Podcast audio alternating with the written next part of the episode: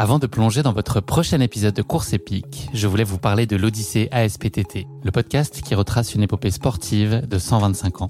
Le mouvement ASPTT propose une multitude d'activités sportives pour tout niveau, du débutant au confirmé, dans toute la France. J'ai particulièrement aimé dans ce podcast l'alternance entre les anecdotes historiques sur de nombreuses disciplines sportives et les témoignages en immersion des adhérents de l'association. C'est à la fois rythmé, vivant et instructif.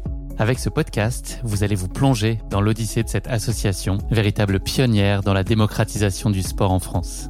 Et puis les quatre épisodes de l'odyssée ASPTT mettent en lumière ce qu'il y a de plus essentiel dans le sport selon moi. Les notions d'égalité, de solidarité, d'inclusion et d'accessibilité. Et dont la course à pied est d'ailleurs une très belle expression, vous êtes bien placé pour le savoir.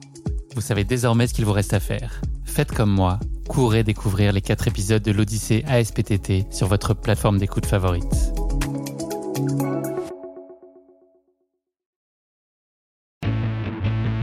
Forcément, si on repousse jamais ses limites, on reste dans son confort, on va, on, va pas aller euh, très loin. Il faut, il faut trouver une forme de, confort dans l'inconfort. Il faut, s'habituer à, que ça n'aille pas, parce que de toute façon, ça n'ira pas. Et c'est ça qui est, ça qui est plutôt cool. C'est comment on gère ces, ces périodes-là. C'est qu'elles arrivent toujours, elles arrivent tout de même, mais c'est comment on les gère et comment on passe outre. Et ça, c'est, c'est top. C'est une, une, énorme partie du, du, mental en fait. Et je pense que c'est la clé pour faire du, du long et du, du, très très long. Donc en fait, il y a des objectifs de cercle concentrique. Euh, donc c'est des kilométrages à atteindre à vol d'oiseau euh, et tout est centré sur la ville de Meriden qui est effectivement le centre géographique du Royaume-Uni. Du coup, euh, l'idée c'est donc tu as, plusieurs anneaux en fait et en fonction de ton anneau, tu as le droit à une médaille particulière. Donc tu as du rouge, du jaune et le plus important c'est la noire qui correspond à 100 miles. Et passer 100 miles à vol d'oiseau, ça veut dire que, donc 100 miles c'est 168 km, euh, passer ça, ça veut dire qu'il faut au moins courir 180 en 24 heures. 180 km, 24 heures, ça reste quand même en autonomie complète une, belle marque. La première chose que tu dois faire, c'est planifier ton parcours. Donc tu dois définir quel sera ta trace GPS, qu'est-ce que tu vas suivre comme parcours et euh, où est-ce que tu veux aller en fait. Donc l'idée c'est d'avoir la trace qui est la plus efficace, d'avoir le que ton kilométrage réel soit au plus proche du kilométrage à vol d'oiseau. Donc tu dois trouver quelque part dans tout ce foutoir des, routes, une ligne droite. J'avais un coup de moins bien euh, parce que j'avais plus trop de bouffe dans mon sac et je savais que je devais ravitailler, mais il fallait quand même que je fasse les kilomètres pour pouvoir arriver à mon prochain point de ravitaillement. Et euh, enfin, j'étais un coup de moins bien. Et donc, euh, je vois Sean revenir, et puis je fais, il revient, il revient, il revient, et puis au bon moment, bah, il passe quoi. Entre 16 et 17 heures de course, quelque chose comme ça, il passe devant. Euh, et, donc, entre guillemets, je le laisse partir. Il y a, je marche pendant une heure, quoi. Je marche pendant une heure parce que je suis, je suis KO. Et, euh, et j'arrive enfin pour ravitailler, quoi. Et au moment où je suis en train de ravitailler dans cette, station essence, euh, là, Sean, il doit avoir 2 ou 3 km à vol d'oiseau devant moi. Donc, en l'espace de très peu de temps, en l'espace de 3 heures ou 4 heures, il a comblé le trou et il est passé devant. Et euh, je suis en train de me ravitailler et tout. Et, euh, c'est là où en fait je reçois un, message d'un directeur de course. Le directeur de course, c'est celui de la course en Irlande, sur lequel j'avais rencontré Sean également. Et donc il nous connaissait tous les deux. Et il m'envoie un message du style Mais euh, tu vas vraiment laisser passer Sean comme ça? Bonjour à tous. Je suis Guillaume Lalu et je suis ravi de vous retrouver pour ce nouvel épisode de Course épique. Comme le veut la tradition, je profite de ce message inaugural de la saison 2021 pour vous souhaiter le meilleur pour l'année à venir. Nous avons tous vécu une année 2020 très particulière qui nous a obligés à radicalement réorganiser notre vie et aussi à repenser notre façon de vivre notre passion de la course à pied.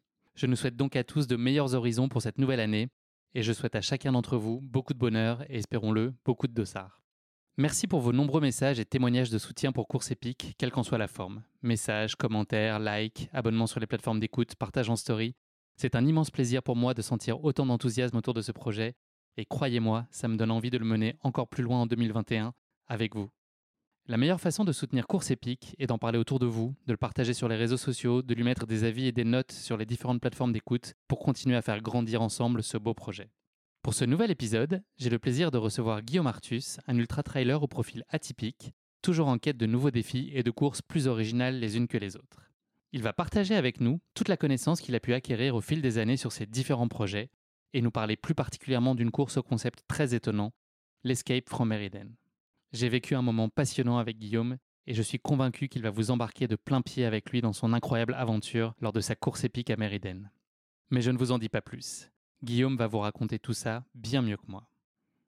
Bienvenue sur Course épique, le podcast running et trail qui vous fait vivre dans chaque épisode une histoire de course inoubliable grâce au témoignage de son invité. Athlète émérite, coureur confirmé ou anonyme passionné, quand la légende d'une course et la destinée d'un coureur se rencontrent, c'est dans Course épique qu'elle se raconte. Course épique, c'est un invité, une course, une histoire hors du commun. Bonne écoute Hello Guillaume, je suis ravi de te retrouver dans ce 22e épisode de Course épique. Comment vas-tu? Bah plutôt bien. C'est une bonne nouvelle, ça me fait plaisir. Bientôt Noël C'est ça, bientôt Noël. Avant de nous intéresser plus particulièrement à ta pratique sportive, est-ce que tu pourrais te présenter pour ceux qui ne te connaîtraient pas? Oui, donc je m'appelle euh, Guillaume Artus, j'ai 30 ans, je fais de l'ultra trail depuis euh, une dizaine d'années maintenant.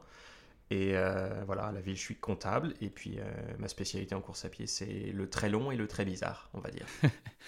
Est-ce que tu pourrais nous parler plus spécifiquement de ta relation au sport lorsque tu étais enfant et puis ado? Ouais, j'ai toujours, euh, toujours fait du sport en fait. J'ai commencé avec les, bébés nageurs. Euh, donc, euh, j'allais à la, piscine, etc. Et puis, un jour, j'ai complètement basculé sur la course à pied quand j'avais 18-19 ans. Et donc j'ai toujours fait du sport, pas une famille d'ultra sportifs, mais, mais les vacances on est passé souvent à la montagne et pas à, la mer faire la crêpe, donc forcément ça donne un peu de, un peu plus euh, ouais, du dénivelé, d'aller voir un peu des trucs et tout. Donc euh, vous avez un peu de sport en, en famille, mais bon surtout, euh, surtout natation et puis après bah, la course à pied quoi. Et natation à bon niveau?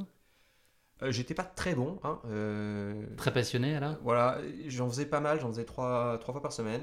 Euh, voilà, pour, pour ceux qui nagent un peu, j'ai pas réussi à passer en dessous de la minute au sans crawl en bassin olympique, mais je l'ai passé en, en petit bassin. Donc c'est un départemental plutôt moyen, voilà, en termes de niveau. Euh, mais voilà, j'ai appris euh, surtout à ces moments-là à m'entraîner, à suivre un plan d'entraînement, la rigueur, etc., qui m'a servi après. Euh, beaucoup, beaucoup, beaucoup pour, pour après, quand j'ai commencé à faire des trucs un peu bizarres. La course à pied, elle a fait son entrée dans ta vie de façon assez inattendue, en tout cas pas tout à fait intentionnelle. Est-ce que tu peux nous raconter ta première vraie expérience de, de running? Ouais, en fait, la première fois où je suis vraiment allé courir, en fait, j'étais, j'étais énervé chez moi. Euh, parce que je, justement, je pouvais plus avoir accès à une piscine en fait. Et euh, je devais euh, bouger sur Angers pour mes études, donc je savais plus, je savais plus comment faire. et donc j'étais très énervé et mon vélo était pété. Et donc du coup, je suis allé courir à la place. Et je suis allé courir autour d'un lac à côté de chez mes parents. Et j'ai tourné, tourné jusqu'à ce que j'en puisse plus. Je me suis épuisé au truc. Et après, je suis rentré. Et, mon père m'a demandé combien j'avais fait en distance. J'avais aucune idée. J'avais un short pourri, euh, des chaussures même pas forcément adaptées, pas de montre, enfin rien. Et, euh, et j'ai regardé du coup sur une carte. Et donc la première fois où j'ai vraiment couru de ma vie, j'ai fait un semi-marathon. Ça pose les bases.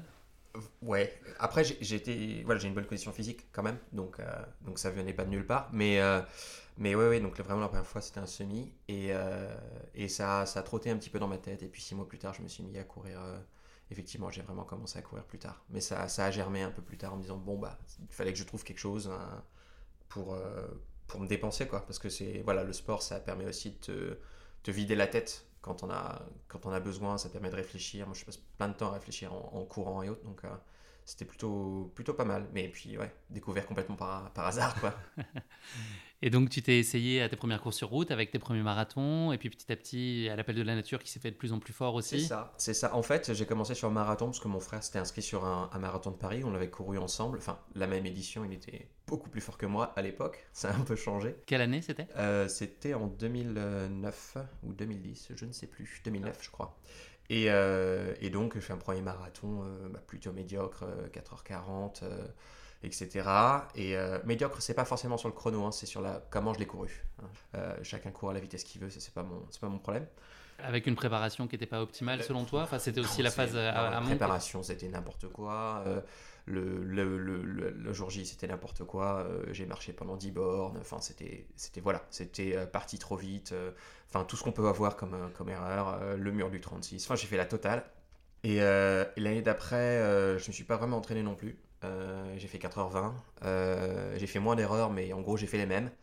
Et ensuite, j'ai eu la chance, euh, j'étais en stage dans une boîte où, où l'entraîneur c'était Bruno Heuby. Et, euh, et j'ai eu la chance du coup de découvrir ce que c'est un vrai plan d'entraînement, ce que c'est le fractionné. Et là, euh, bah, du coup, c'était du jour au lendemain, entre guillemets. Je suis passé donc de 4h20 sur marathon à 3h30, enfin 3h29, j'étais passé en dessous les 1, avec pour un objectif de passer en dessous les 3h30. Donc ouais, j'étais dans les 30 secondes de objectifs. euh.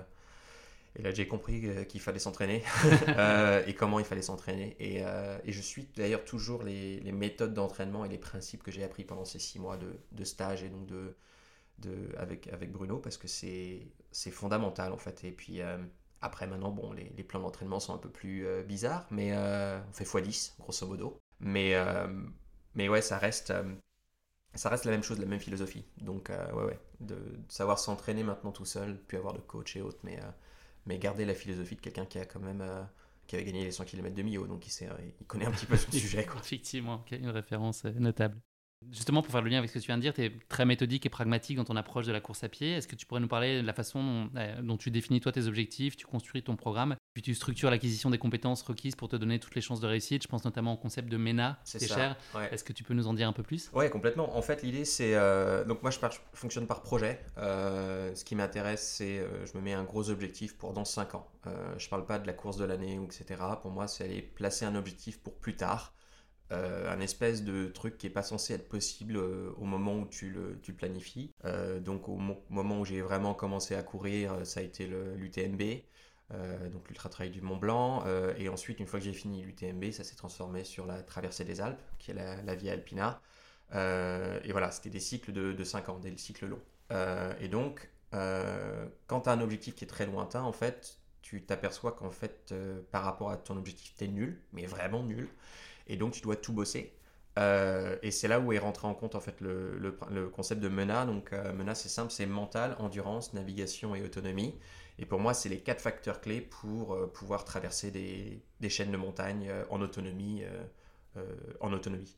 Et donc l'objectif c'est de, structurer cette phase de 5 ans autour de ces quatre objectifs. Donc c'est une approche par compétence en fait, c'est-à-dire tu vas aller travailler sur un objectif euh, sur une course en particulier une telle ou telle compétence et euh, tu sais pas vraiment comment ça va fonctionner, mais l'objectif c'est d'être meilleur en endurance, meilleur en mental, meilleur en navigation. Et donc tu vas choisir des événements qui euh, euh, vont être spécifiques pour telle ou telle chose. Donc le, le, mental c'est aller faire, aller faire 200 mètres dans un tunnel, c'est monter 271 fois les, les marches de Montmartre au mois de décembre.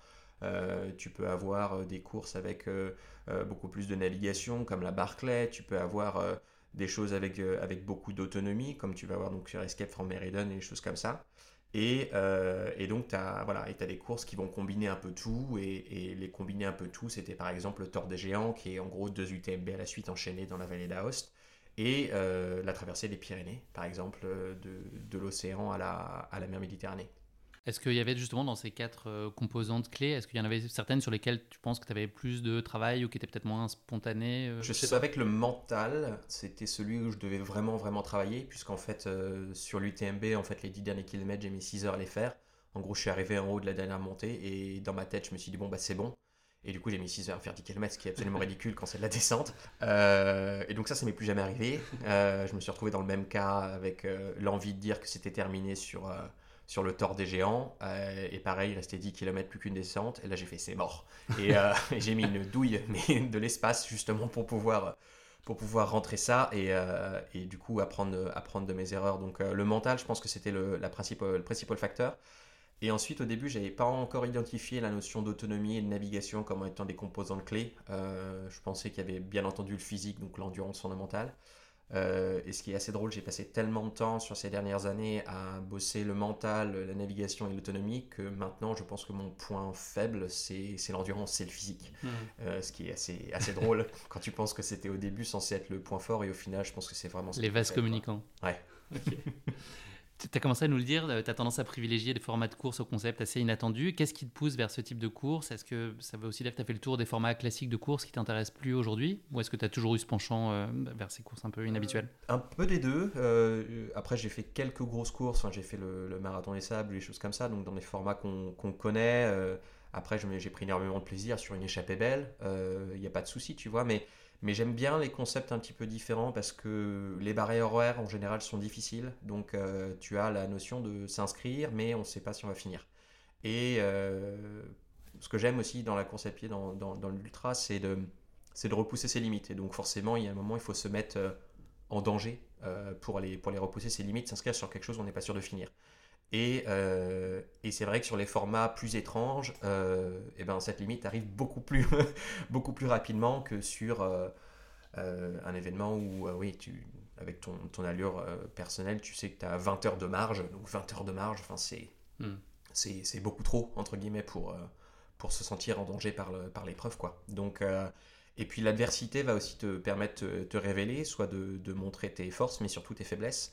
Et, euh, eh ben, j'ai échoué plein de fois, hein, bien sûr. Donc euh, il y a plein de trucs que j'ai dû abandonner au milieu et autres, mais euh, j'étais venu valider tel ou tel item. Et, et voilà, donc Qu'est-ce qui t'ont apporté ces échecs justement? Parce que dans la- ça a servi dans ta construction justement, Ouais, ça fait partie, enfin tu l'acceptes dès le départ qu'il y ait ces échecs et à la limite il en faut dans ton parcours pour faut, justement il en faut, pro- en fait, parce que, en progresser fait, et apprendre. c'est- Ouais, c'est très difficile de savoir ce qui marche quand tout marche et ce qui marche pas quand tu as l'impression que ça a marché. Quoi. Alors que quand tu as un échec, tu l'as bien au milieu de la figure, c'est c'est plus simple d'identifier ce qui ce qui a pas marché. Euh, et l'objectif, du coup, c'est d'apprendre de ça pour pouvoir euh, grandir. Et donc, il y a beaucoup de choses qui sont, euh, qui, sont nées des, échecs. Il faut, vraiment du coup se mettre en danger pour, pour le faire. Alors ça ne veut pas dire partir tout seul en montagne sur des lignes de crête qui sont des lignes de crête d'alpinisme pour aller faire des trucs. C'est pas du tout ça. hein. La mise en danger, la mise en danger, c'est c'est un cadre qui lui est sécurisé, mais par rapport à tes propres limites, là c'est Il y a une part d'inconnu. enfin, tu- Ouais, il y a une part d'inconnu et ça te permet de d'aller voir autre chose quoi. C'est comme euh, la première fois que tu passes le, marathon, tu prends le mur du 36, ben, tu as des murs après, tu vois, tu as, le 72, tu as le 143, tu as le 273, tu as le 418. Tu vois, tu en as d'autres après et c'est d'autres types de murs, tu vois, il y a un c'est un mur physique et après il y, a des- fractures du mental entre guillemets et euh, et il y a aussi toute la partie euh, autonomie et gestion du multijour et des efforts qui, qui influent sur le, sur le reste après. Donc il y a plein de, plein de choses hyper intéressantes et forcément si on repousse jamais sa limite on reste dans son confort on va on, va pas aller euh, très loin. Il faut, il faut trouver du- une forme de, de confort dans l'inconfort il faut, faut s'habituer à, à que ça n'aille pas parce que de toute façon ça n'ira pas. Et c'est ça qui est c'est ça qui est plutôt cool. C'est comment on gère ces, ces périodes là c'est qu'elles arrivent toujours elles arrivent tout de même mais c'est comment on les gère et comment on passe outre. Et ça c'est c'est top, c'est une, une énorme partie du, du mental en fait. Et c'est- je pense que c'est la clé pour faire du, du long et du, du très très long. Hormis l'Escape from Meriden, on va avoir la- largement l'occasion de parler un peu plus tard, est-ce que tu pourrais nous parler de quelques courses qui t'ont particulièrement marqué jusqu'ici? Donc je sais que l'exercice est impossible parce qu'il y en a eu plein. Ouais, Est-ce qu'il y en a deux ou trois qui te laissent vraiment une empreinte euh, enfin, voilà, durable et particulièrement forte? Est-ce qu'il y a, y euh, des, des- des courses qui t'ont vraiment construit, qui, même, qui ont eu un impact sur personnel, enfin tu vois, au-delà Ouais, de la bah- dimension sportive, les deux, trois qui comptent parmi celles, toutes, elles ont toutes compté à leur façon, j'imagine C'est vrai que toutes ont a- a- apporté quelque chose, euh, mais euh, j'ai beaucoup aimé euh, l'échappée belle. L'échappée belle, en fait, j'étais parti, donc c'est un 141 km, 11 000 de dénivelé euh, dans le massif de Beldon, au-dessus de Grenoble, et on traverse le massif. Et, euh, et j'avais, je m'étais donné comme objectif pour cette course-là de, de maintenir un effort constant sur l'ensemble de la course, en fait. Et donc c'était vraiment pour travailler la, la gestion. Donc c'était au sein même de l'endurance, j'allais gé- j'allais gérer la gestion de course et la gestion de l'énergie, en fait.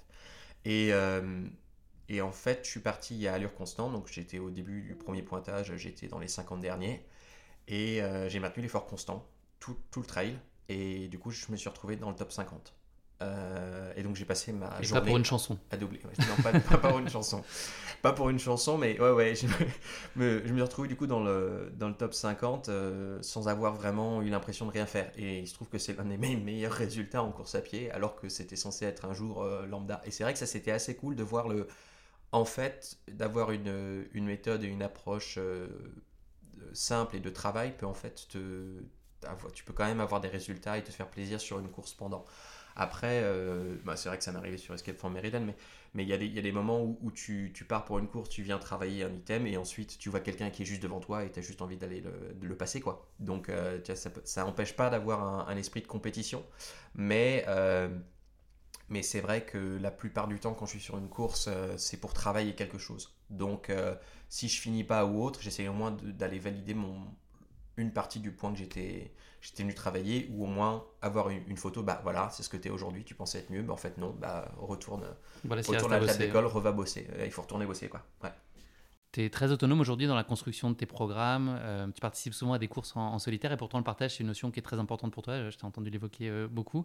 Est-ce que c'est ta façon à toi de vivre, vivre tes courses finalement et tes projets et tes défis d'abord pour toi et de les partager ensuite? Enfin, Est-ce que à quel point ça s'inscrit dans un projet collectif ou est-ce que toi c'est important pour toi de vivre ce truc pour toi d'abord Mm. et ensuite de le partager et, et que, voilà, de fédérer autour de ce projet? Ouais, moi j'aime beaucoup l'autonomie parce que d'être tout seul effectivement parce que tu peux te raccrocher à personne d'autre tu dois savoir faire tu dois savoir trouver les solutions, que ce soit dans ta tête ou dans tes jambes, mais tu dois savoir trouver les, solutions.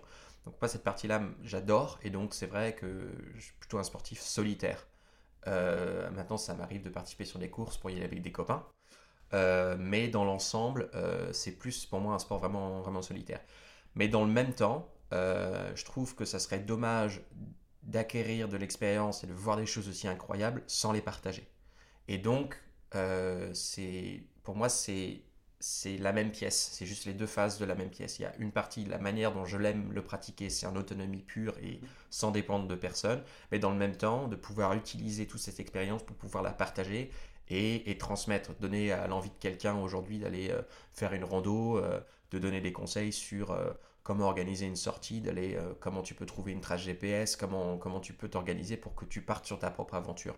Et donc cette partie de transmission aussi, je trouve que c'est hyper important parce que sinon ça serait vraiment de l'égoïsme pur euh, de, de, juste partir à l'aventure, d'avoir acquis des tonnes d'expérience pour avoir échangé avec plein de gens et derrière tu ne restitues rien. Mm, mm. Euh, donc j'ai commencé plus depuis 2019 à le faire parce qu'avant je me sentais pas non plus légitime à le faire, même j'avais vu deux trois trucs, tu vois, mais je me sentais pas non plus légitime euh, de, de pouvoir être écouté euh, comme, comme parole. Et puis maintenant, bon, j'ai vu un peu plus de trucs, donc je pense que euh, sur deux trois trucs, je peux, je peux expliquer deux, trois, deux, trois petites choses et, et donner envie aux gens d'aller voir en montagne, d'aller voir les trucs, quoi. Comment est-ce qu'on passe d'un premier marathon en 4h40 à la Via Alpina et ses 2650 km et 170 000 mètres de D+.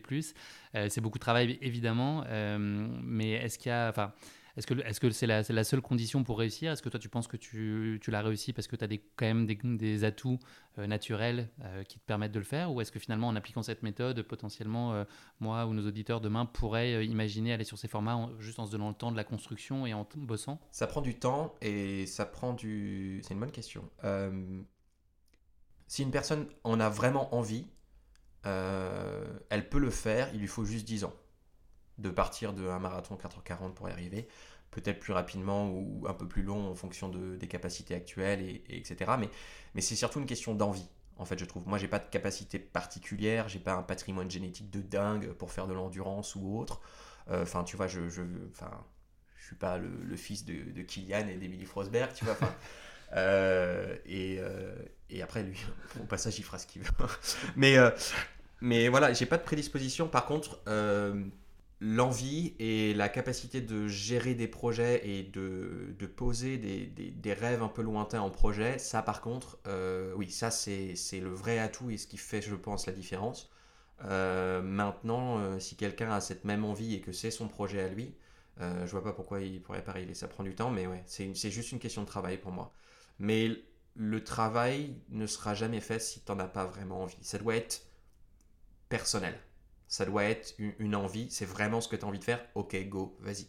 Mais si ça, tout part de là, tout part de là. Et, c'est ce qui restera quand tu seras au fond du trou, que tu n'auras pas mangé depuis 10 jours et que tu seras toujours en train d'avancer, c'est la seule chose qui restera. C'est ton, envie intrinsèque, le pourquoi, euh, pourquoi tu le fais.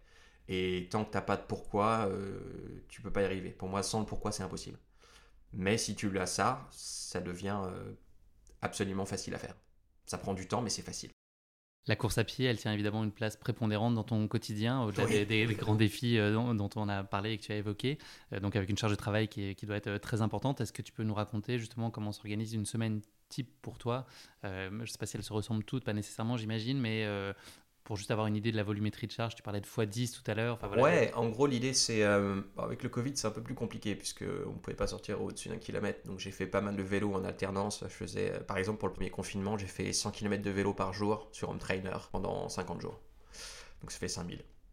Joli. Euh, c'est un chiffre rond, c'était plutôt rigolo. mais également, ça veut dire normalement une semaine standard hors année Covid. En gros, je suis à 120, 130 km. Euh, par semaine, et puis il y a des semaines de charge qui peuvent monter euh, encore. Mais euh, grosso modo, c'est 5 entraînements par semaine avec un marathon le mardi soir et un marathon le dimanche. quand je dis marathon, c'est au moins 42, hein, ça peut être 45, 50, enfin ça dépend. Et ensuite, dedans, on va avoir des, des, longs où on va faire des blocs de 20 minutes et on va faire une sortie de 30 bornes parce qu'on fait 3 blocs ou 4 blocs de 20 minutes. Et, et puis la sortie la plus courte, elle fait 16 bornes. Donc ça, ça fait tout de suite du kilométrage. Et j'en fais énormément sur du plat énormément sur du plat et ensuite j'utilise beaucoup des courses comme module d'entraînement. Donc au lieu de me faire un week-end choc, aller m'entraîner, etc., en fait je, m'inscris sur une course et on va aller courir 24 heures, on va faire, on va faire 170 km, etc. Donc euh, en fait, c'est mes sorties longues sont des ultras. Tu vois, dans la, quand tu, prends un plan de construction normal d'un plan d'entraînement, tu peux avoir une sortie longue pour un marathon qui serait à 25 bornes un dimanche. Et ben moi, je vais aller sur une course pour aller faire un ultra pour faire un, un 170. Donc mais c'est la même idée si tu veux. Tu vois, c'est un moment où tu vas euh, tu vas aller faire 170 bornes parce que c'est ce que tu as dans ton plan d'entraînement. Mais c'est la même, tu la philosophie, c'est vraiment la même chose. C'est juste les, les, chiffres sont un peu, différents, quoi. Les courses, c'est ce qu'il y avait avant 2019, hein, c'est ça? Ouais, ouais, c'est quand tu avais un dossard? Ah oui. Et, euh, en fait, tu devais avoir des épingles à nourrice que tu n'avais jamais, mais euh, tu devais en avoir.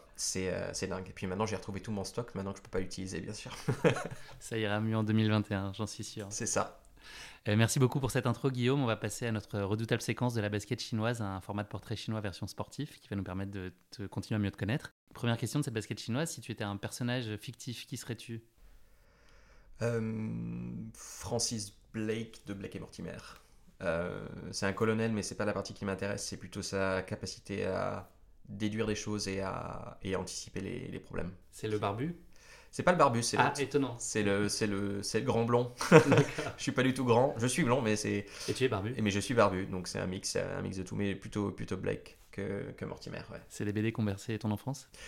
Euh, c'est, oui, et puis c'est la, c'est la BD aussi que je reçois euh, toujours à Noël et à, et euh, pour mes anniversaires, j'ai l'interdiction euh, depuis 10 ans de les acheter moi-même, puisque je sais que de toute façon, ça sera fait. Donc, euh, et c'est toujours avec plaisir que je, lis les nouveaux, nouveaux tomes. Donc, je sais que dans quelques jours, il y en aura forcément. il y en a un qui vient de sortir. Oui, absolument.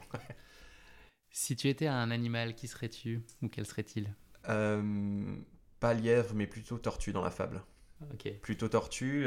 voilà, la vitesse, c'est pas forcément ce qui m'intéresse, le record non plus, mais aller loin et en autonomie, c'est plus ça. Donc, la tortue. Est-ce qu'il y a un sportif ou une sportive qui t'inspire particulièrement? Euh, en général, je trouve les, les femmes dans l'ultra trail euh, sont absolument incroyables. Il y a des courses où on est en train de des formats de courses qui permettent de limiter la différence de genre et, l'ultra trail a cette capacité là et je trouve que c'est absolument incroyable. Donc je dirais les femmes en général dans le, dans le monde de l'ultra trail. Et si fallait en choisir une, euh, Courtney Dollower pour, pour toute son œuvre, pour, pour ses ses, performances sur la backyard, pour, euh, pour ses, ses, performances sur 100 km, sur 24 heures, sur 100 miles. C'est absolument prodigieux. Très bien. Bah, écoute, merci beaucoup Guillaume. Le moment est venu parler de ta course épique, euh, l'Escape from Meriden. On aurait pu faire l'Escape from Meribel cette saison avec euh, cette période hivernale, même s'il n'y a pas de remontée mécanique malheureusement. une fois n'est pas coutume, je ne vais pas tout dévoiler sur le concept de cette course et je vais te laisser nous en parler plus longuement juste après. Pour planter en quelques mots le décor, je vais juste faire référence à l'énigmatique message disponible sur le site de l'événement. À Mériden, une croix, voilà, il faudrait des bruitages de corbeaux et tout ça. C'est un peu ça, vraiment dedans. À Mériden, une croix vieille de 500 ans marque le centre de l'Angleterre. À minuit, 100 prisonniers vont partir en fuite depuis cette croix en empruntant le chemin de leur choix. Ils disposent de 24 heures pour s'éloigner le plus loin possible de Mériden à pied. Plus ils iront loin, plus grande sera leur récompense. Le corbeau les observe. Voilà qui fait froid dans le dos et ça ne s'arrange pas si on imagine en plus que la course a lieu en novembre et en Angleterre. C'est ça. Bon, avant que, tu, avant que tu partages avec nous le récit de cette course épique, un petit exercice pas simple, c'est la question qui pique de course épique, une question gentiment piège que je pose à, chacun de mes invités. Même planter, ça va être cool. Mais non, mais non. mais non. Nos éditeurs vont l'entendre, euh, le thème de l'évasion va être assez central dans cet épisode, et qui dit évasion évoque nécessairement l'idée de prison mythique, et qui dit prison mythique dit évidemment... Alcatraz Alcatraz, absolument. Euh, pour tout se rafraîchir la mémoire sur le sujet, l'île d'Alcatraz, elle est cédée au département de la justice américaine en 1933 afin d'enrayer la criminalité aux États-Unis. La justice américaine est bien décidée alors à en faire un établissement pénitentiaire modèle avec un quartier hautement sécurisé où les conditions de vie sont particulièrement rudes. Il était en principe impossible de s'échapper de cet établissement pénitentiaire le plus surveillé des États-Unis et surtout construit à l'écart de tout sur un piton rocheux en mer dans la baie de San Francisco en Californie. La légende du rock était ainsi née et a compté entre ses murs des détenus célèbres tels que Al Capone. Voilà ma question euh, qui pique pour toi, Guillaume. Quelqu'un a-t-il déjà réussi à s'échapper d'Alcatraz selon toi? Pour moi, il y en a deux, si je me souviens bien. Eh bien c'est effectivement une bonne réponse. En fait, il n'y a, pas, a pas tout à fait de bonne réponse. C'est-à-dire qu'il y a une part d'incertitude sur oui, non, il y a une légende qui est, qui est nourrie et entretenue. Ce que je peux te dire, moi, c'est qu'il y a 36 prisonniers qui ont tenté le coup, en tout cas. Euh, parmi eux, 23 ont été rattrapés, 6 ont été tués par balle, deux autres se sont noyés et deux autres encore ont été exécutés pour avoir tué un gardien. Donc tu as fait le décompte de toi-même. Il en reste, alors pas tout à fait deux, mais, il en trois. reste plus, ouais. Trois, ok. Frank Morris et les frères euh, Clarence et Ah, j'avais les frères en Anglin. tête, j'avais pas Ouais. l'autre. Ouais, pour moi, c'était deux frères, ok. Et ben, ils, sont, ils sont évadés de The Rock le 11 juin euh, 1962. Ils auraient creusé les murs avec des cuillères aiguisées et seraient parvenus à tromper la vigilance des surveillants en fabriquant des mannequins en papier mâché qu'ils auraient placés dans leur lit le temps de l'évasion. C'est les bonnes vieilles recettes qui marchent toujours. Euh, la légende raconte qu'ils auraient quitté l'île au bord d'un radeau euh, de leur propre conception et ils ont ensuite disparu et n'ont jamais été retrouvés. Un an après cette extraordinaire évasion, il se trouve que la prison d'Alcatraz a fermé. Elle est devenue aujourd'hui une attraction euh, touristique majeure. Mm. Et lui, le trio, depuis, n'est jamais réapparu. Euh, le FBI a classé l'affaire 17 ans après. Certains pensent euh, le trio mort noyé, d'autres dont la famille les croit toujours en vie. Donc il y a une grosse interrogation là-dessus. La légende raconte en tout cas que la mère de- des deux frères aurait reçu des fleurs sans carte chaque année et ce jusqu'à sa mort. Euh, un scénario digne d'un film hollywoodien qui a d'ailleurs donné lieu à une adaptation sur grand écran en 79 avec Clint Eastwood dans le, le rôle de Frank Morris. Mm. Heureusement pour toi, tu n'as pas eu à en venir jusque-là pour tenter de t'évader de Mériden et c'est ce que tu vas nous raconter maintenant, Guillaume, euh, en C'est ça, partageant ta course. c'était un peu plus simple, j'avais pas de cuillère. Est-ce que tu peux nous raconter comment euh, tu as entendu parler pour la première fois de cette course et ce qui t'a convaincu euh, d'y participer la première fois? Oui, en fait, je connaissais. euh, en fait, au Royaume-Uni, il y a deux directeurs de course qui sont responsables de 90% des courses euh, vraiment étranges. Euh, L'un s'appelle Richard et l'autre s'appelle Marc. Et on, verra tout à l'heure, mais les deux sont, sont, de mèche dans ce, dans ce projet-là. En fait, j'en ai entendu parler en, 2000, euh, en 2017, en début d'année. Euh, J'étais sur une autre course qui s'appelle. C'est un Last One Standing, donc c'est le format des backyards, etc. C'était la deuxième course créée sur le Pour format. expliquer peut-être en deux mots, il faut être le dernier à être Voilà, debout, il faut être le dernier à être euh, debout, il faut faire une boucle de euh, 6,4 km toutes les heures, à parcourir toutes les heures jusqu'à ce qu'il ne reste plus qu'un. Et donc j'étais sur ce format-là pour, euh, pour, pour m'entraîner justement, et j'étais en Irlande euh, du Nord, et j'ai rencontré plein de gens que je connaissais là-bas, dont Gary Morrison, c'est un gars qui est... Enfin, on, en parlera tout à l'heure, c'est un, sacré personnage, mais... euh, mais voilà, j'en ai découvert, j'en ai entendu parler là-bas, et donc du coup, bah, je me suis inscrit, euh, puisque je trouvais le concept absolument délirant de, de voir tout le monde se, se barrer dans tous les sens euh, au moment du départ, et puis de finir au milieu de nulle part. Et puis ensuite, quand tu as fini ta course, mais en fait, tu pas tout à fait fini, il faut quand même pouvoir rentrer, donc il faut, faut bien gérer. Et euh, toute la partie autonomie, d'être en solitaire, etc., je trouvais ça assez cool. Donc euh, j'ai découvert ce format un peu, un peu par hasard, par, euh, par bruit de couloir. Mais bon, quand on commence à faire des De couloir de la mort, de couloir Ouais, c'est un peu ça, ouais. Mais quand on commence à faire des formats bizarres, en fait, on, on- on rencontre souvent les mêmes personnes qui connaissent les autres, les autres petits filons. Euh, tu as des courses qui s'appellent genre Dead Sheep ou des trucs comme ça. Enfin, t'as les, t'as les trucs euh, assez sexy. Les organisateurs peuvent être créatifs. oui, c'est ça. Et, euh, et donc, du coup, oui, j'ai découvert ce format, je me suis inscrit. euh, et donc, en fait, tu as la possibilité. Donc, vraiment, l'objectif, c'est d'aller le plus loin à vol d'oiseau. Donc, c'est à toi de choisir ton parcours. Et c'est à toi de, de savoir où est-ce que tu peux passer, comment, comment tu veux faire tes ravitaillements, etc. Donc, tu peux avoir une assistance. Bon, j'en avais pas. Euh, parce que bon, euh, du coup, je venais pour le week-end, tu vois. Je partais vendredi soir après le travail, je prenais un avion. Tu sais, c'est les trucs qui volent, les trucs qu'on n'utilise Ah, plus le là. truc aussi d'avant Ouais. 2019, là, oui. Et, euh, et du coup, euh, ouais, je prenais l'avion le vendredi soir, j'arrivais à Meriden, je prenais un burger dans le, dans le truc du coin, une, petite, une petite Guinness, et ensuite, une heure plus tard, on, on allait démarrer et on courait pendant 24 heures. Puis après, j'arrivais dans les, je suis arrivé dans les environs de Londres, et puis dans les environs de Londres, bah, j'ai pris l'Eurostar, et puis le lundi, j'étais au taf, quoi. Donc, euh, ça, c'est des bons week-ends, tu vois. Ouais, ça fait des bons Je week-ends. pense que tes collègues n'avaient pas, probablement pas vécu exactement la même chose pendant le, le Non, week-end. non, il doit y avoir un truc un peu plus cool. Maintenant, ils sont au courant, ils savent que bon, alors t'as fait quoi comme truc débile ce week-end? Ils le savent, ils le savent, ça c'est, ça, c'est rigolo. Mais, euh, mais du coup, c'était, ouais, c'était une, une découverte, euh, et puis c'était l'une des premières fois aussi où j'étais vraiment en autonomie sur 24 heures, sans ravitaillement, c'est, tu vas te ravitailler dans les, dans les stations essence, euh, t'arrives au milieu de la nuit, tout le monde te regarde en mode qu'est-ce qui se passe? Enfin, c'est, euh, T'as l'impression d'être un peu un ovni, euh, donc c'est, plutôt, c'est plutôt marrant, on va pas se mentir. Et donc avant l'édition 2018, qui va particulièrement nous intéresser aujourd'hui, tu as eu l'occasion de participer à l'édition précédente dans un format de binôme un peu différent euh, du format de 24 heures. Est-ce que tu peux nous en donner les, les grands principes Ouais. et nous parler de cette première expérience à Meriden Complètement. Donc du coup, la, la- la première fois que je suis allé à Meriden, donc c'était sur euh, la version enchaînée de cette course. Donc au lieu de 24 heures, tu dois partir, tu dois faire 36 heures et avec l'obligation de faire euh, 210 km en kilométrage réel, plus passer euh, le cercle des, des 50 miles, donc euh, un peu 85 km grosso modo, euh, à vol d'oiseau. Donc l'idée en fait, c'est tu dois donc partir avec ton binôme, enchaîné, donc avec une vraie chaîne. Donc c'est une chaîne de 1 mètre en métal. hein. Tu l'accroches à ton poignet des deux côtés. Enfin voilà. Et euh, de chacun, chacun un poignet. Et donc tu es obligé de courir comme ça, enchaîné avec quelqu'un d'autre. euh, enchaîné avec quelqu'un d'autre. Et donc moi j'ai eu la chance d'avoir un binôme euh, assez costaud. Donc le fameux Gary Morrison qui m'avait parlé donc, euh, du format en premier lieu. On s'est inscrit ensemble. Et en fait, ce, ce gars-là, donc il a gagné la Spine, qui est l'un des ultras les plus durs d'hiver au, au Royaume-Uni, qui se passe tous les deux ans. Donc il l'avait gagné et il a, euh, il était ancien euh, euh, entraîneur entre guillemets des, des Royal Navy. Donc c'est l'équivalent des. Une brute, disons-le.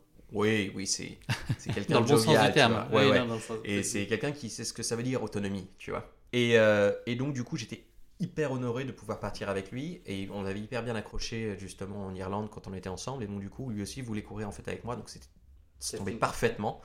Le genre de, de truc qui existe que, euh, qui, qui est pas censé exister, mais en fait, si. Et, euh, et donc, du coup, euh, j'ai eu le droit à une masterclass pendant 36 heures de comment gérer son, gérer son autonomie, gérer, gérer son, sa vitesse, etc. euh, et la planification. Et donc, on a, on a eu une expérience assez incroyable parce que c'était réputé infaisable. Puisqu'en fait, si tu as quelqu'un qui se blesse, l'un des deux, ça s'arrête et tu vas toujours à la vitesse la plus basse des deux, en fait. Mhm. Donc, c'est très difficile de maintenir, d'avoir des, des moments forts en même temps, des moments faibles en même temps pour éviter de contrebalancer. Donc, une gestion euh, collective également très, très compliquée. Euh, voilà, aller, aller aux toilettes quand tu es enchaîné et que tu peux pas enlever la chaîne, c'est incroyable. pas pensé à ce point-là. Ça crée des liens. Ça crée des liens. On va pas se C'est le mentir. cas de le dire.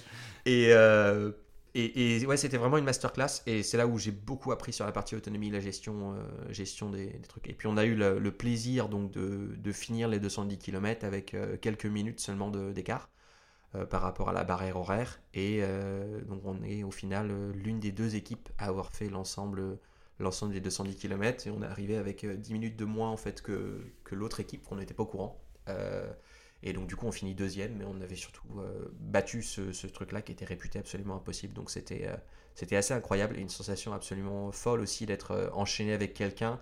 Donc tu cours avec un bras dans le dos en fait. hein. Euh, et, euh, et tous les, toutes les heures t'in- t'inverses parce que de temps en temps tu peux pas courir euh, l'un à côté de l'autre en fait. Tu vas être obligé d'être sur une ligne, une ligne en file indienne en fonction du parcours que tu choisis. Donc j'ai couru ouais, euh, 18 heures avec un bras dans le dos et l'autre le bras devant et lui l'autre bras dans le dos quoi. Et, et, et aussi tu retiens ton bras en fait, donc tu le maintiens toujours, tu, tu peux pas faire ton balancier comme tu as l'habitude, donc ça crée plein de problèmes. Euh, tu as une asymétrie en termes de, douleur sur, ton, épaule gauche et ton épaule droite, enfin c'est, tout un monde, c'est, euh, très très drôle. Euh, tu as intérêt à t'entendre bien avec ton binôme. euh, parce que ouais, ça fait les, toute la différence, quoi. On va pas se mentir. Si on revient sur l'édition 2018, donc l'année d'après, est-ce que toi, tu avais mis en, œuvre une préparation on, va, parler de la, préparation de la course en elle-même et notamment du trajet, mais euh, sur ta prépa physique, est-ce que c'était dans la continuité d'une prépa et ton objectif qui était probablement la Via Alpina C'est ça, ouais, c'était complètement dans l'objectif de travailler l'autonomie. euh, La Via Alpina, mon objectif, c'était de. euh, donc en fait, il y a des, euh, des objectifs de cercle concentrique. Euh, donc c'est des kilométrages à atteindre à vol d'oiseau et tout est centré sur la ville de Meriden qui est effectivement le centre géographique de, de l'Angleterre, du Royaume-Uni, pardon. Euh, et du coup, euh, l'idée c'est donc tu as, plusieurs anneaux en fait et en fonction de ton anneau, tu as le droit à une médaille particulière. Donc tu as du rouge, du jaune et euh, le plus important c'est la noire euh, qui correspond à 100 miles. Et passer 100 miles à vol d'oiseau, ça veut dire que donc 100 miles c'est 168 km.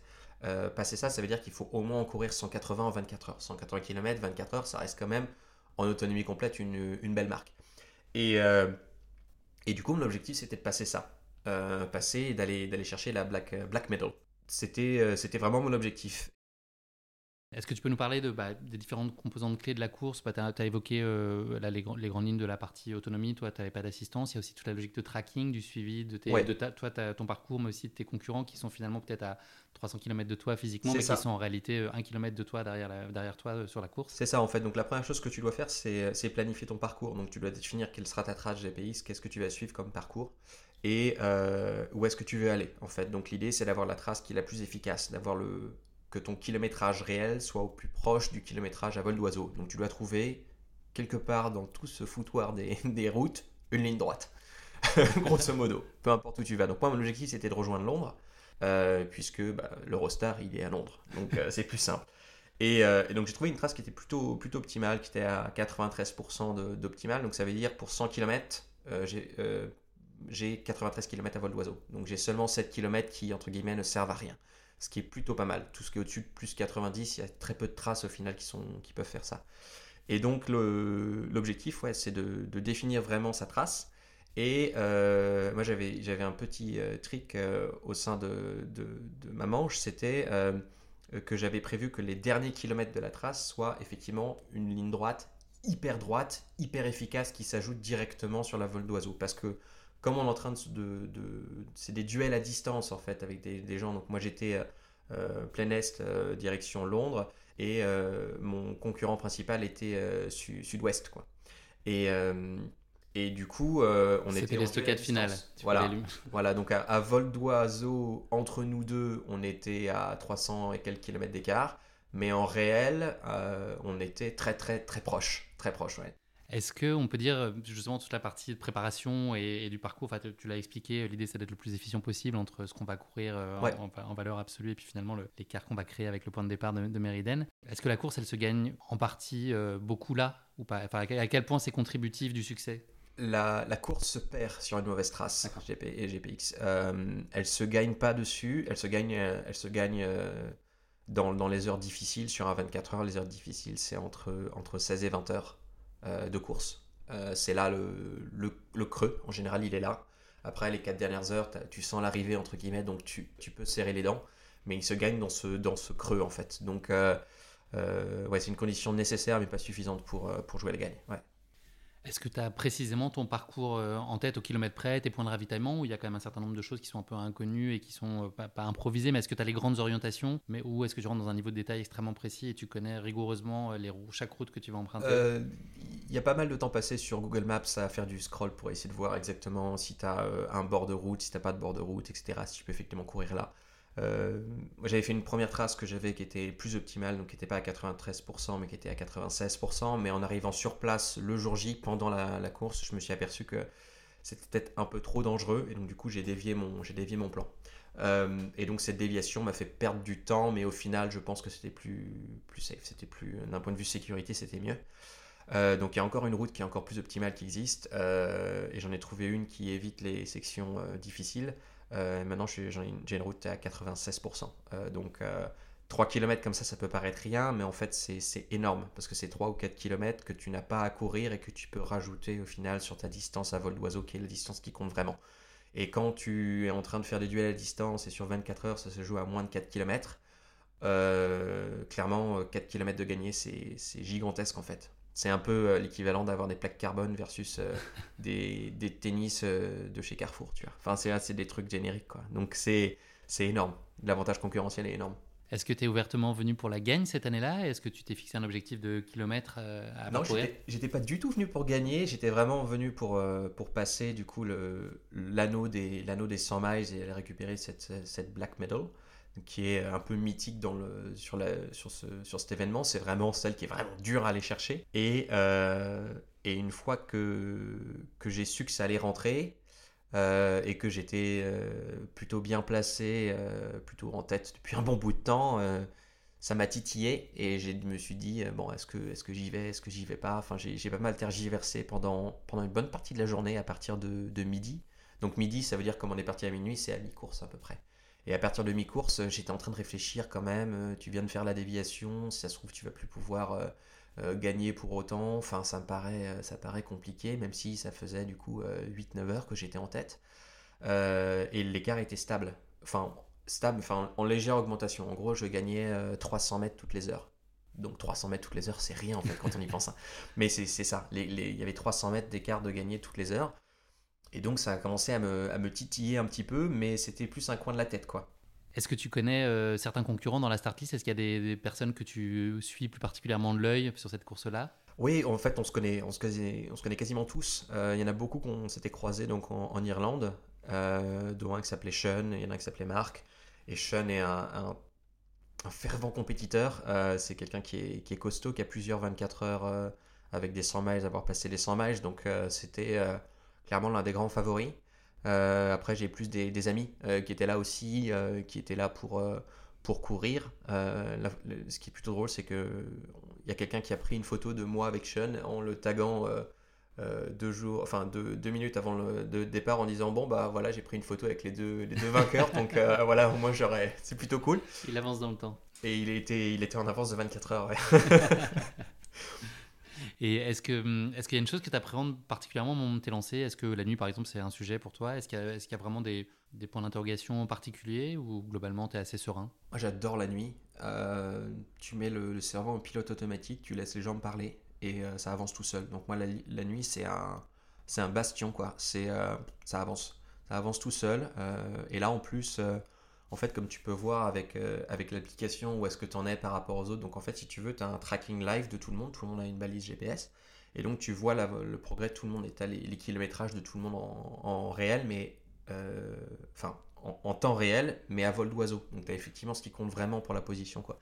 Et donc, euh, bah, je regardais toutes les demi-heures ou toutes les heures en fonction de, du période de la journée, mais pour savoir où est-ce que c'en était, quoi. Et c'était absolument incroyable à voir. Et donc, du coup, euh, non, la nuit, pour moi, c'est toujours été, euh, ça a toujours été simple, si tu veux, parce que bah, des, des, nuits blanches en courant, j'en fais une dizaine par an, grosso modo. Donc, forcément, quand on n'a qu'une affaire et pas deux à la suite, c'est plus simple, en fait. Mais c'est par expérience, quoi. Mais mais ouais, du coup, la nuit, c'était génial. C'est absolument génial. Puis tu viens de partir, euh, tu, tu cours pendant 8-9 euh, heures avant de nuit, avant d'avoir de, le jour. Et puis tu as quand même la, le bonheur de voir le lever du jour en ayant couru toute la nuit. Ça, c'est toujours, euh, c'est toujours un grand moment, on va pas se mentir. Au bout de combien de kilomètres tu te retrouves tout seul? Est-ce qu'il y avait une trace un peu commune avec d'autres coureurs au démarrage ou est-ce que très vite tu te retrouves euh, tout seul dans ton aventure? Je me suis retrouvé très vite tout seul euh, parce que euh, ben, j'allais quand même vite, on va pas se mentir. et j'avais décidé de faire un, un, départ plutôt rapide pour éviter que quelqu'un se mette dans mon, dans mon sillage et juste me suive tout le long. Puisque dans, dans, ce format-là et puis au Royaume-Uni, j'ai toujours le seul français à venir, j'étais the French, the French guy to beat. Et euh, c'était un peu mon surnom, entre guillemets, euh, sur pas mal de ces formats-là. Euh, he's the French guy here, yes. the French guy is here. Voilà, c'est ça. Et du coup, et donc du coup, je voulais éviter que quelqu'un me, me, suive de trop près et puis bénéficie de, de complètement ma navigation, que quelqu'un voilà. Donc je suis parti un peu rapidement. mes tout premiers kilomètres n'étaient pas vraiment optimaux. Euh, du coup, sur ces premiers kilomètres, je sais que j'allais me retrouver derrière par rapport à d'autres personnes parce que si quelqu'un a une ligne droite au début, euh, forcément, lui va être à 100% d'efficacité sur le début, mais après, ça va être moins bien. Et moi, mon début était très compliqué. En fait, il y avait beaucoup de, petites routes, etc., qui tournaient dans tous les sens, euh, donc pas du tout efficace. Mais ensuite, j'avais une énorme ligne droite. Et donc, du coup, mon efficacité, elle était vraiment sur, à partir de 50-60 km, j'avais vraiment limite une ligne droite qui allait jusqu'à Londres et qui traversait Londres après. Euh, et donc du coup c'était très efficace sur la fin. Donc je savais que sur les deux premières heures j'allais avoir plein de monde devant et qu'on n'allait rien y voir. Euh, pas parce qu'il faisait nuit mais on voyait rien sur, la carte. C'était pas c'était non représentatif. Et à partir de 3 heures je me suis aperçu que bon là ça commençait à se décanter. Les noms que je connaissais commençaient à apparaître sur la carte en étant les gens les plus loin etc. Donc euh, au bout de 3 heures on a commencé à voir un peu qui qui allait manger qui, à quelle sauce on allait, on allait faire un duel. Et donc on était en duel à, un duel à 3 plutôt. Donc on a été avec euh, moi et Sean euh, un peu devant et quelqu'un qui était juste après nous, mais les trois on était capable de. Ça se voyait entre guillemets au bout de 3 heures qu'on était capable d'aller au-delà de cette, cet anneau noir, d'aller chercher la Black Meadow. La fin de cet épisode nocturne n'a pas été euh, tout à fait simple pour toi. Tu t'es retrouvé en difficulté au oui, niveau hydratation. J'avais soif. Il y avait pas d'eau et, du coup comme les stations euh, les stations essence n'avaient pas encore ouvertes de nuit donc du coup euh, ils faisaient vraiment vraiment soif. Donc je savais que ça allait être un problème. Je le savais. Avais anticipé ça c'est pas que tu avais sous-estimé le besoin c'est juste que c'était le euh, je savais qu'il allait rien avoir. Le problème c'est que en fait il faisait plus froid que prévu donc j'ai un peu plus bu. Et donc du coup je me suis retrouvé un peu un peu short. C'était un peu short. Ouais j'ai eu vraiment soif pendant une heure et demie et, euh, et, après, au niveau du début du point du jour, et puis la première station en service, et puis Eureka, Alléluia, on pouvait enfin ravitailler après la nuit et, et, euh, et, de continuer à avancer. Après, je savais que le reste allait être plus, plus simple, parce qu'en plus, on, approchait de plus en plus vers la civilisation. Euh, donc on s'éloignait complètement de Birmingham, qui est à côté de, qui est à côté de, de Meriden. Et, et, plus on arrivait dans la grande banlieue de Londres, etc., plus il y avait d'opportunités de, se ravitailler et autres. Donc il fallait passer le, le difficile avec le terrain difficile, avec la navigation un peu plus compliquée dans la nuit, euh, avec des trucs un peu plus bizarres. pour pouvoir passer, pouvoir enfin passer ça. Et ouais, boire le matin, c'était bien. c'était bien.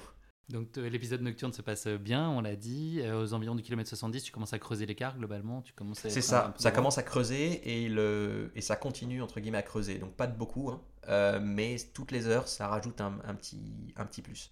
Euh, et, donc, euh, c'est vrai que c'était assez cool, tu vois, de dire, bon, tu fais seulement ton objectif, ce que tu as prévu pour toi-même, mais tu es quand même devant. Et donc, ça commence un peu à titiller l'envie d'aller d'aller voir ce que ça donne, est-ce qu'on est qu'on peut effectivement gagner ou pas, quoi. Donc, c'est à ce moment-là où ça commence à, commence à réfléchir, quoi. Ouais, parce que je suis vraiment là pour faire autre chose, je suis vraiment là pour, euh, pour travailler, mais dans le même temps, enfin... quand t'as un requin, t'as pas faim, mais t'as du sang dans l'eau, ben, t'as envie de croquer un peu, tu vois. c'est un peu ça, quoi.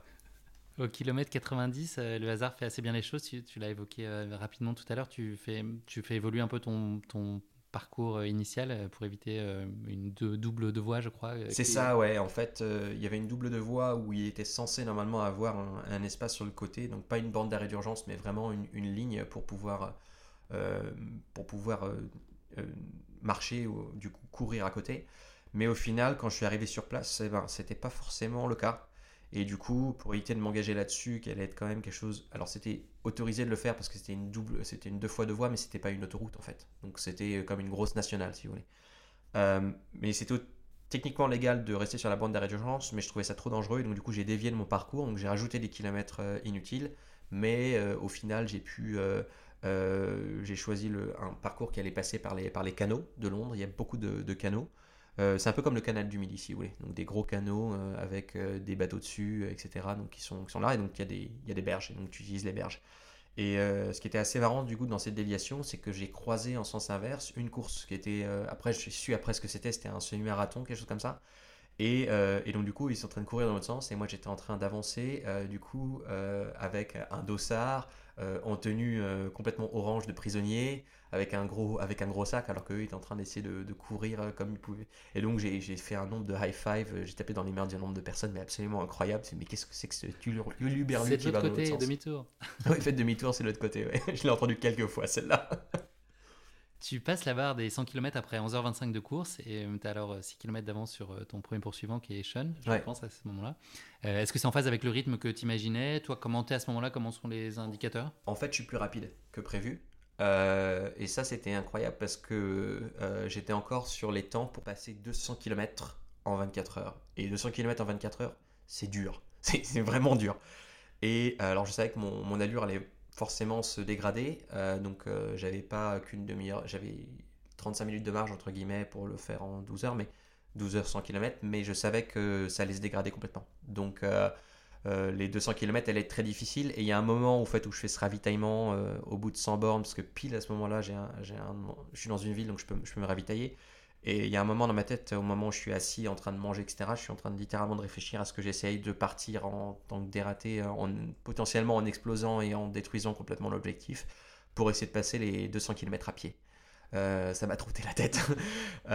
et ça m'a trotté un peu la tête aussi après. Et euh, au final, j'ai fait non, euh, fais ton objectif, t'es venu pour faire un truc, tu fais ton objectif. Et puis là, c'est aussi à ce moment-là où je me suis dit, la gagne, euh, c'est pas pour toi. Enfin, si, tu l'as, c'est bien, c'est cool, mais fais ton objectif et ça sera, ça sera bien. Et à ce moment-là, je me suis dit, bon, si on peut gagner, on, gagne, mais je vais pas, je vais pas me faire violence pour le faire. Je suis venu valider quelque chose, je le, je le fais. J'ai essayé de me raisonner à ce moment-là. À ce moment-là, j'avais encore une tête où je pouvais raisonner avec moi-même, donc j'ai pu, j'ai pu me garder sous contrôle. Et je suis reparti, je suis reparti après le ravitaillement ce ravitaillement improvisé sur un parking, ouais. Après 15-16 euh, heures de course, euh, la situation commence à se corser un petit peu pour toi et il y a Sean justement qui commence à faire une remontada. C'est ça. C'est ça. Là, ça a été un peu euh, tendu parce qu'en fait, je regardais du coup toutes les 10 minutes ou un quart d'heure l'application pour savoir où ça en était parce que l'écart est en train de se réduire en fait parce que Sean, je l'ai su après, mais en fait avait une, un espace où lui il avait une ligne droite par rapport, par rapport à, sa trace quelque chose de très plat, absolument nickel, sur une route qui était absolument parfaite, donc quelque chose de très efficace. Et moi j'étais au bord d'un canal et il y avait un peu de boue, etc. Donc euh, c'était pas des grandes flaques de boue, hein, mais en fait ça ralentissait. Et puis ensuite moi j'accusais le coup, je commençais à avoir faim aussi. donc j'avais un coup de moins bien parce que j'avais plus trop de bouffe dans mon sac et je savais que je devais ravitailler, mais il fallait quand même que je fasse les kilomètres pour pouvoir arriver à mon prochain point de ravitaillement. Et enfin, j'étais un coup de moins bien. Et donc, je vois Sean revenir, et puis je fais, il revient, il revient, il revient, et puis au bout d'un moment, bah, il passe, quoi. Entre 16 et 17 heures de course, des choses comme ça, il passe devant. Et puis là, je fais, bon, de toute façon, c'est pas grave c'est Sean, je le connais bien, euh, ça me fait plaisir que ce soit lui, euh, que ce soit pas le, troisième, entre guillemets, euh, que ce soit lui, c'était, je trouvais ça plutôt cool. Et, donc, entre guillemets, je le, laisse partir, il y a, je marche pendant une heure, quoi. Je marche pendant une heure parce que je suis, je suis KO. Et, j'arrive enfin à pour ravitailler, quoi. Et au moment où je suis en train de ravitailler dans cette, station essence, là, Sean, il doit avoir 2 ou 3 km à vol d'oiseau devant moi. Donc, en l'espace de très peu de temps, en l'espace de 3 heures ou 4 heures, il a comblé le trou et il est passé devant. Et euh, je suis en train de me ravitailler et tout. Et, euh, et c'est là où en fait je reçois un, message d'un directeur de course. Le directeur de course, c'est celui de la course en Irlande, sur lequel j'avais rencontré Sean également. Et donc il nous connaissait tous les deux. Et il m'envoie un message du style Mais euh, tu vas vraiment laisser passer Sean comme ça? En mode genre, tu vois? Et, là, j'ai fait non, mais en fait, c'est mort.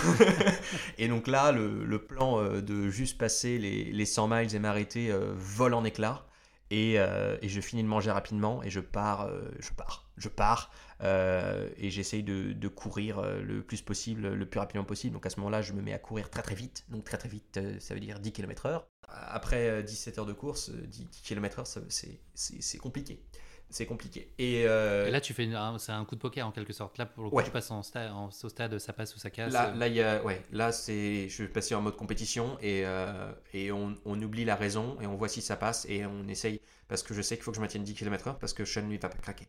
Donc 10 km/h ou rien et j'arrive pile au moment où j'arrive sur les les pourtours de Londres où il commence à y avoir cette fameuse avenue de de 25-30 euh, km qui est tout droit. Tout droit, tout droit, tout droit. Et c'est la raison pour laquelle j'avais choisi cette trace, c'est justement pour avoir dans les environs de 18 à 21h, 22h de course, cette ligne toute droite, en léger faux plat descendant, avec un terrain nickel, où tu as juste à avancer. Et un truc hyper efficace.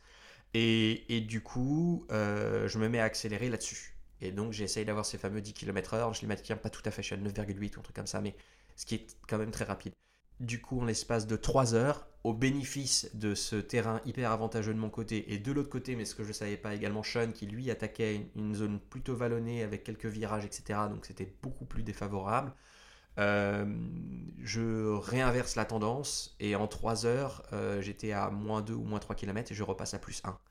Et à partir de là, en fait, l'écart a fait que augmenter, augmenter, augmenter. Donc pas de beaucoup, mais suffisamment pour me dire que en fait la tendance a été inversée. Et là, la baraka mentale de te dire qu'en fait t'es repassé devant et que là, franchement, il va vraiment falloir qu'il mette une, bonne dose, euh, m'a donné vraiment des ailes et m'a poussé ensuite sur le reste de Londres une fois que j'ai traversé, euh, euh, traversé les ponts pour pouvoir continuer à avancer, avancer et autres. C'était un moment absolument, absolument incroyable.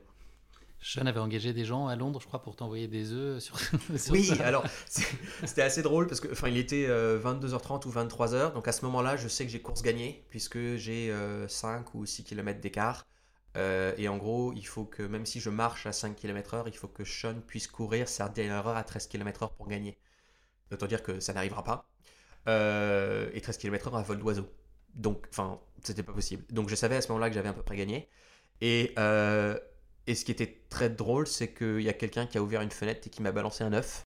Euh, j'ai pas compris. Euh, alors heureusement j'avais le la. Is the French guy to beat C'est un peu ça, ouais. C'est le French guy to beat. on envoie un petit œuf. Non, c'était des, des, jeunes qui avaient, qui avaient, envie de s'amuser. Ouais, c'était du gratuit. C'était un peu, un peu, un peu étrange comme accueil. Euh, mais bon, après du coup, moi j'ai continué, j'ai continué un petit peu mon chemin. J'étais en train de plus alterner à ce moment-là rando course parce que j'en avais quand même plein les, plein les bottes.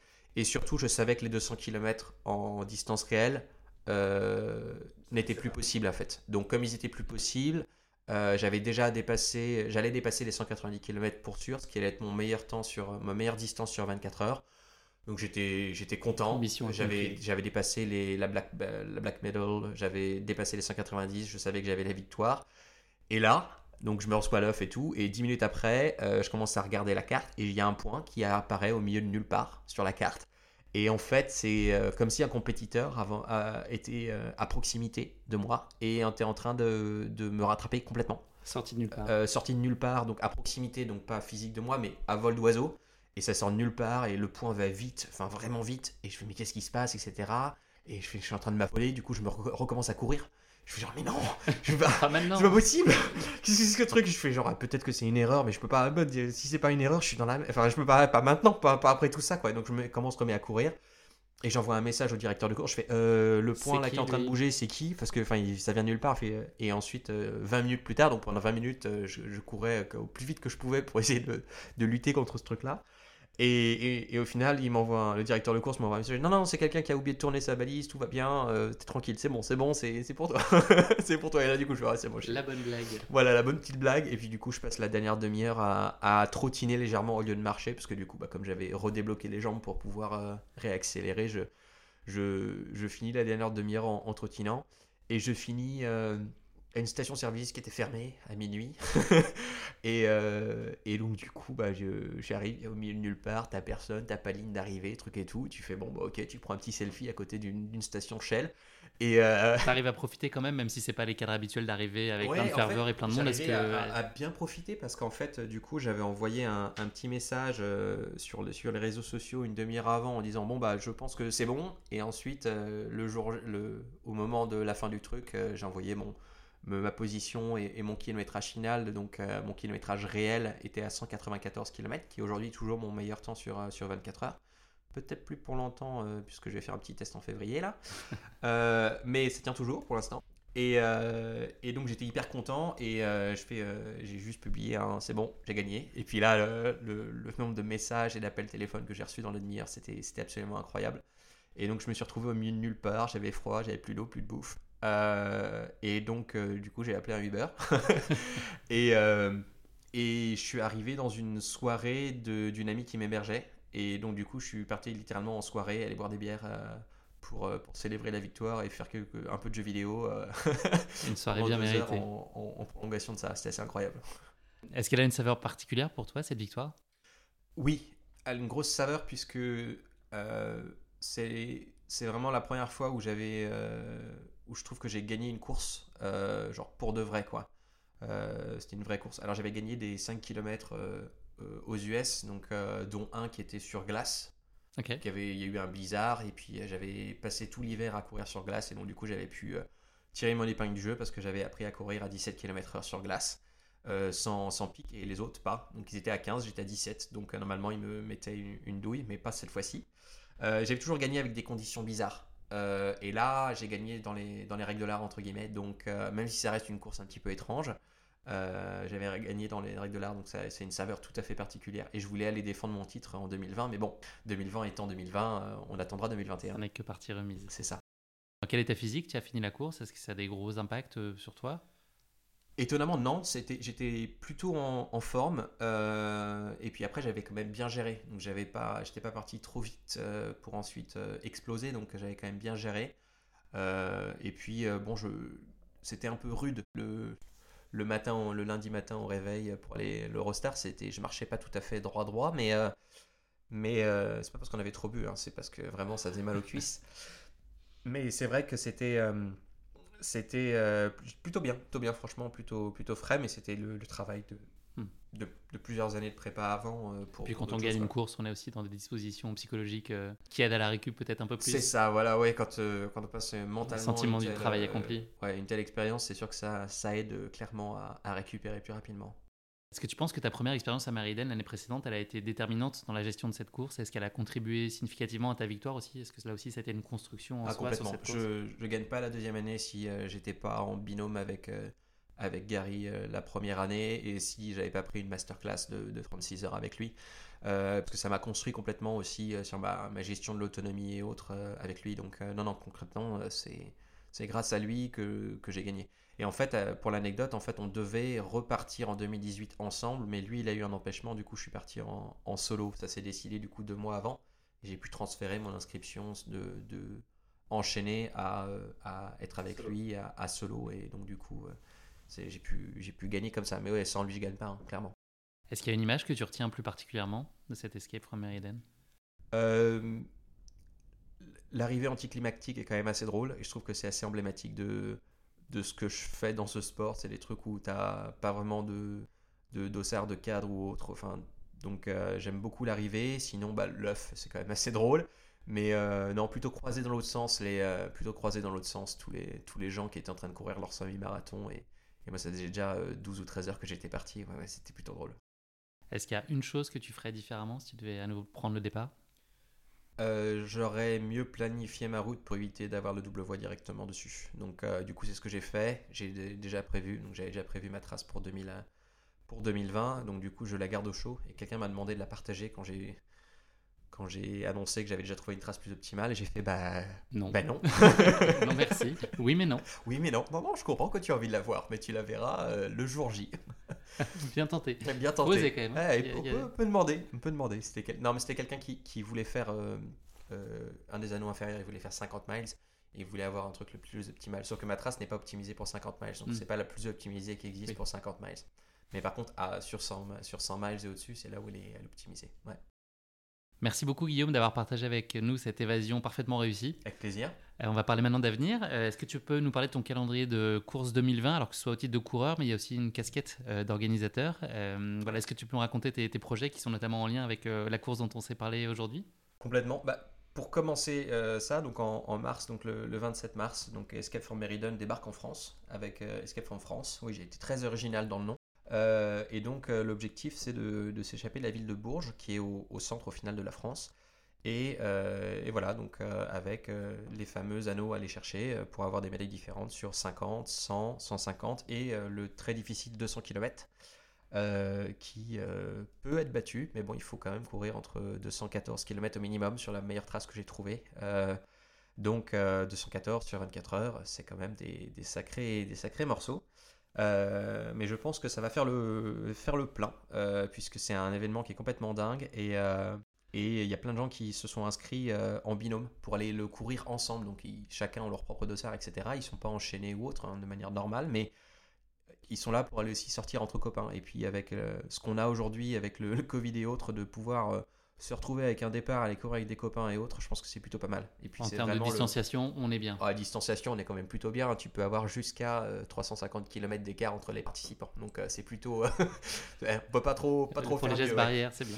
Ouais, donc ça c'est ça c'est vraiment le truc euh, qui est, je pense, cool. Et euh, en Il est probable que j'y sois, hein, parce que tu m'en as parlé euh, lors de notre Ouais. entretien préliminaire et je suis à, à deux doigts de cliquer euh, sur WizEvent, puisque c'est là, qu'on peut. Clic, ouais, ouais. je vais déjà motivé autour de moi, donc il y a des chances qu'on se voit fin mars euh, Avec- Bourges. Avec, avec plaisir. Je pense que c'est un format qui, qui a, qui a de l'avenir en France.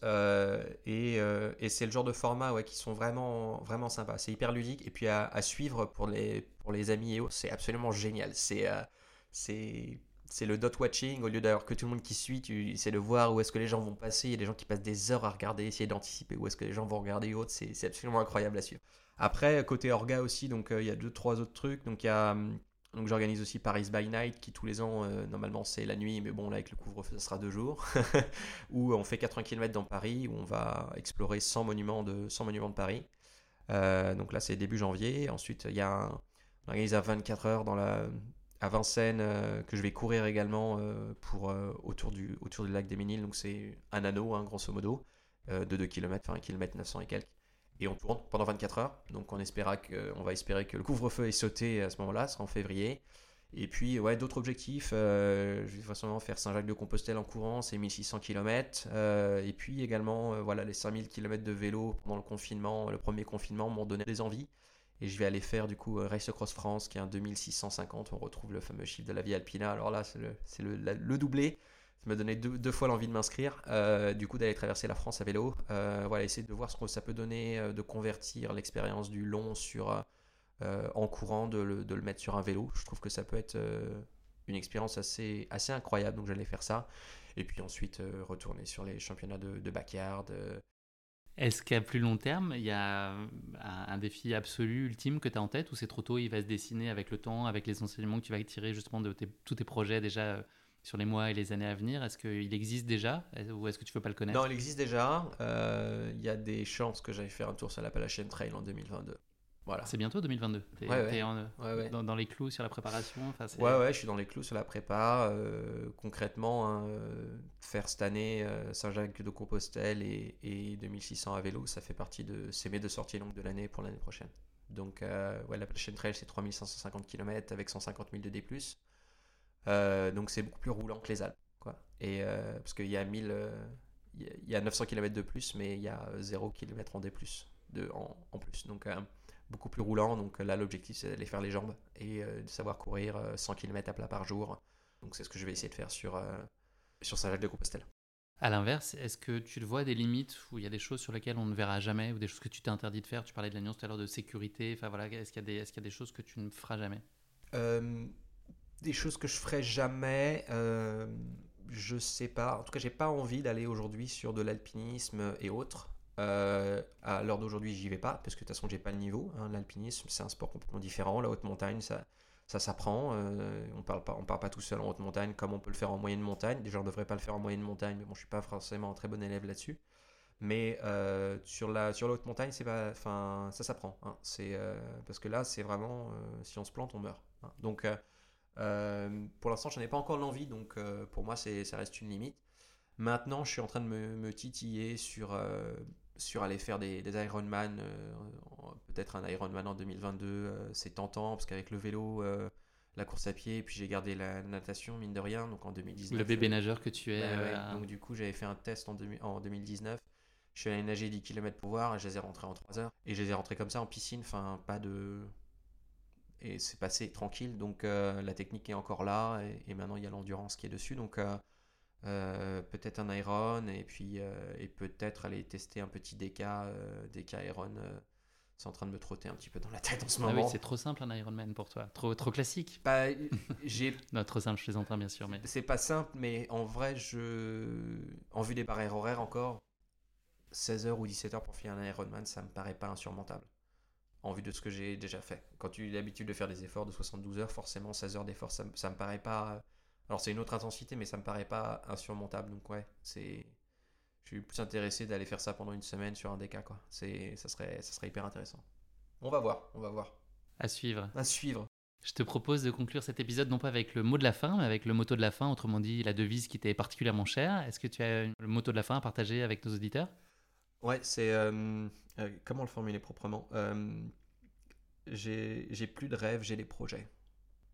Je crois que c'est ça un peu l'idée. C'est. Euh, tu exécutes tes, tes, plans. Ouais. Au lieu d'avoir un rêve, un truc qu'on se place mais auquel on bosse pas forcément et autres, euh, j'essaie de le convertir en, en projet. Pour moi, l'UTMB, euh, quand j'ai commencé à courir, c'était un truc absolument mythique, un truc que je ferais une fois dans ma vie, potentiellement machin. Et en fait, je me suis mis à travailler directement dessus. Et la vie alpina, c'était ça aussi. C'était un espèce de rêve lointain. Et puis, et puis en fait, il fallait. Que ça devienne une réalité. Ouais. Et puis moi, c'est ma, je peux pas vivre autrement en fait sans, sans projet. Je, je vis pas en fait. C'est il y en a qui respirent. Moi je fais ça. Enfin c'est euh, c'est vital quoi. Ouais. C'est malheureusement déjà la fin de cet épisode. Merci beaucoup Guillaume de nous avoir fait vivre avec toi cette course euh, vraiment atypique et franchement géniale.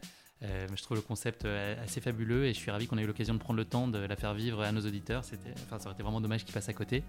Bravo encore à toi pour cette euh, très belle victoire. Merci beaucoup. Je te souhaite beaucoup de bonheur et de succès dans tes nombreux projets. On l'a entendu, la liste est assez longue. et voilà, je te dis à très bientôt. Merci encore Guillaume pour le temps que tu nous as accordé. On se retrouve à Bourges du coup, c'est ça? On se retrouve à Bourges fin mars. C'est noté dans mon calendrier. Venez, on se retrouvera tous là-bas. Merci à tous de nous avoir suivis. J'espère que cet épisode vous a plu. Pour ne manquer aucun épisode, n'oubliez pas de vous abonner sur les différentes plateformes de streaming.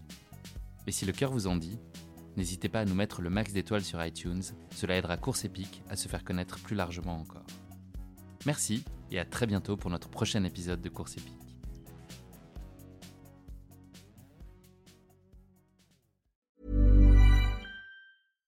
When you make decisions for your company, you look for the no-brainers. And if you have a lot of mailing to do, Stamps.com is the ultimate no brainer. It streamlines your processes to make your business more efficient, which makes you less busy. Mail checks, invoices, legal documents, and everything you need to keep your business running with Stamps.com. Seamlessly connect with every major marketplace and shopping cart.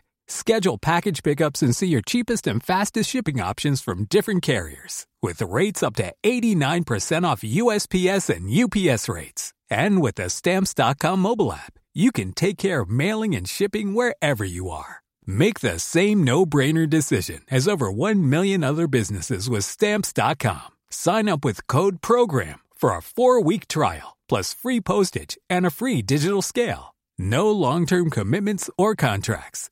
That's Stamps.com. code PROGRAM.